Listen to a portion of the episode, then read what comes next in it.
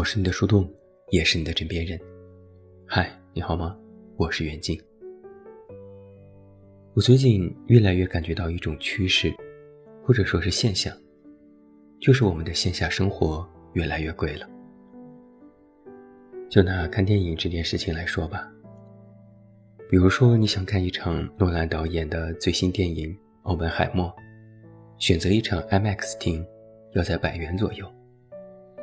但要去看电影，其实也不仅仅是看电影这件事啊，好歹要吃个饭。大型商场里的饭店，均价也要两个人在两百元左右。如果再简单的逛一逛，突然看到超市里有什么打折的饮料，或者说是酸奶，还有可口的小点心，又忍不住想要买一买。最近瑞幸和茅台推出了联名款的咖啡。总要喝一喝。回到家一算，看了一场电影，最终花费六百元。然后想起前段时间去超市，也不是什么贵价的超市，只是随便买了一点日常生活用品，还有一点鱼虾生鲜。半个购物车都没有装满，一结账，三百元。好像只要周末或者是出个门逛个街。没有个大几百回不来。我这个人其实对钱没有什么非常明确的概念，都是觉得该花就花，也不爱记账，也不算节省。但偶尔这么一算账，还是让我有点意外。除了觉得线下生活越来越贵这个感受外，我还有一个体会是，之所以觉得贵，可能是因为不值。好像不由自主就会踩很多坑，比如前段时间有家新的饭店开业，看着装修还挺好，网上也有各种推荐，于是兴致勃勃去吃。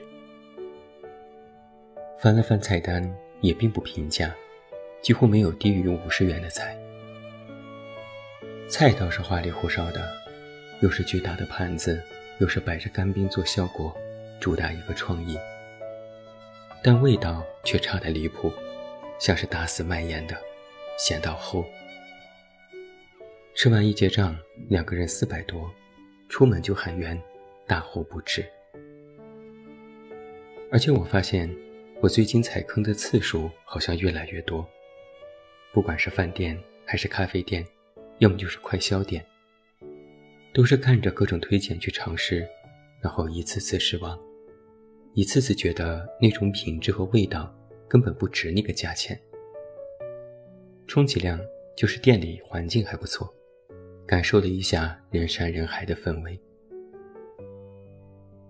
相比之下，线上消费就显得值了很多。回想了一下，我好像很久没有在什么实体店买过护肤品了。纵使像丝芙兰什么的品牌集合店。总是给我发信息说优惠大促，但只要一比价，还是线上更优惠。我上一次消费还是前年在店里买了一根眉笔，回家后上网一看，线上便宜三十块，怒亏。而且近一两年，我也很少在什么快销店买衣服，吃了太多次亏。看着款式还不错，算是大牌平替。但质量都很差，洗两次都完全变形，然后穿不了。几百一件看似不贵，但性价比实在是不高。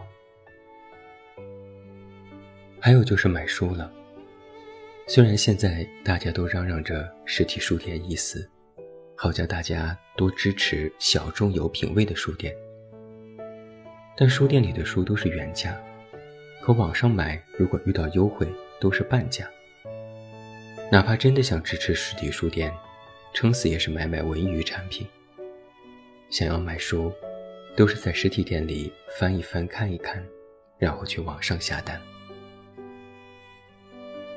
诸如种种还有很多。如此说来，线上消费难怪会越来越受到更多人的追捧，不是没有道理的。当察觉到线下成本太高的时候，我们就会集体迁移到线上去生活，为了克制自己花钱，就开始减少出门的次数。毕竟，周末待在家刷刷手机、看看剧、吃吃外卖，更具有性价比。而且我真的发现，现在我们对钱的认知已经越来越偏差了。好像就是从电子消费开始成为我们的消费主要方式之后，钱就不像是钱了，更像是一个停留在手机里的数字。一万块钱的现金拿在手里，感觉沉甸甸的；但是一万块钱的微信支付，却只是一后面多了四个零的数字，没有什么实体感觉。我也在曾经的文章里略微提到过，我们其实对消费的认知也开始有了偏差。一台上万元的苹果手机，其实可以买好几件家用电器。一次去饭店消费的几百元，其实够一个两口之家一周的菜钱。一杯星巴克可能要四十元，但一箱蒙牛的纯牛奶，也就是三十五元左右。有些时候。我们看似对物价非常敏感，但从某些纵向对比上，我们其实已经没有那么敏感了。现在我就终于理解为什么有些人喜欢消费记账，可能不仅仅是想省钱，更重要的是想知道自己每个月的钱究竟花在了什么地方，让自己对钱有一个更加全面的认知。前几天我看到一个观点：穷人占据网络，富人走入生活。意思是说，穷人的生活越来越线上化，宅在家里，挤在网上，享受线上空间的舒适和便捷；富人的生活越来越线下化，度假、冲浪、打高尔夫，享受线下空间的惬意。穷人把快乐。寄托在线上的虚拟空间，富人则热衷追求线下的实体生活。为什么会如此呢？是因为线下的生活空间被一再挤压，线下生活的成本变得愈加昂贵，所以只好把生活转移到了线上。韩国的一位学者也提出过类似的观点。他说：“越来越昂贵的线下生活。”将穷人挤压到了线上空间，而穷人被挤缩的线下空间将由线上空间来填补。而穷人进入到了线上，又为富人制造的精神消费品买单。富人线下收割穷人的劳动力，线上收割穷人的注意力，成为了流量工具，这就实现了线上和线下的双收割。整个世界的趋势正在演变为：穷人占据网络，富人走入生活。我个人没有办法判断这些观点是否准确，可能从某种程度上来说，它是对的。从宏观的层面来讲，我的确明显感觉到了生活空间的挤压，在可选的范围之内，选择性。开始变得越来越少。当选无可选时，人就会选择退而求其次。买不起我可以不买，看不了我可以不看，用不了我可以不用。与此同时，也有大把的人依然拥有这样的消费能力，他们可以享受更好的。所以很多人都说，以后就是富的更富，穷的更穷。这句话的意思是说，当有人感觉生活空间越来越狭窄，开始被挤压，也就意味着腾出了空间，给了另一部分人。还有人被挤在了中间地带，比如我。微博昨天有一个热搜，四百五十万是一笔很大的钱了。讲的是，如果你有四百五十万。那么你就能躺赢。存入银行定期每个月的利息是七千八百元，买国债利息每个月是一万两千元。如果全部买成大额的存单，五年的利息是九十万。这让我想起了一个经济学概念，叫做“三个汉堡理论”，其实就是资产配置策略。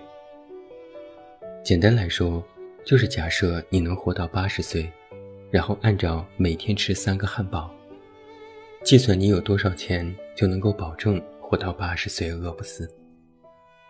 算了一下，大概是一百一十万左右。而正如昨天热搜下的诸多评论里说的一样，不是我不懂这些道理呀，而是我没有这些钱呢。其实说的直接一点，人们之所以感觉线下生活空间被挤压，就是没有了更多的安全感。而一个成年人最大的安全感，其实是钱。正所谓，手里有票子，心里才不慌。所以啊，说一千到一万，还是搞钱要紧啊，各位。我是你的树洞，也是你的枕边人。关注公众微信“远近”，找到我。我是袁静，晚安。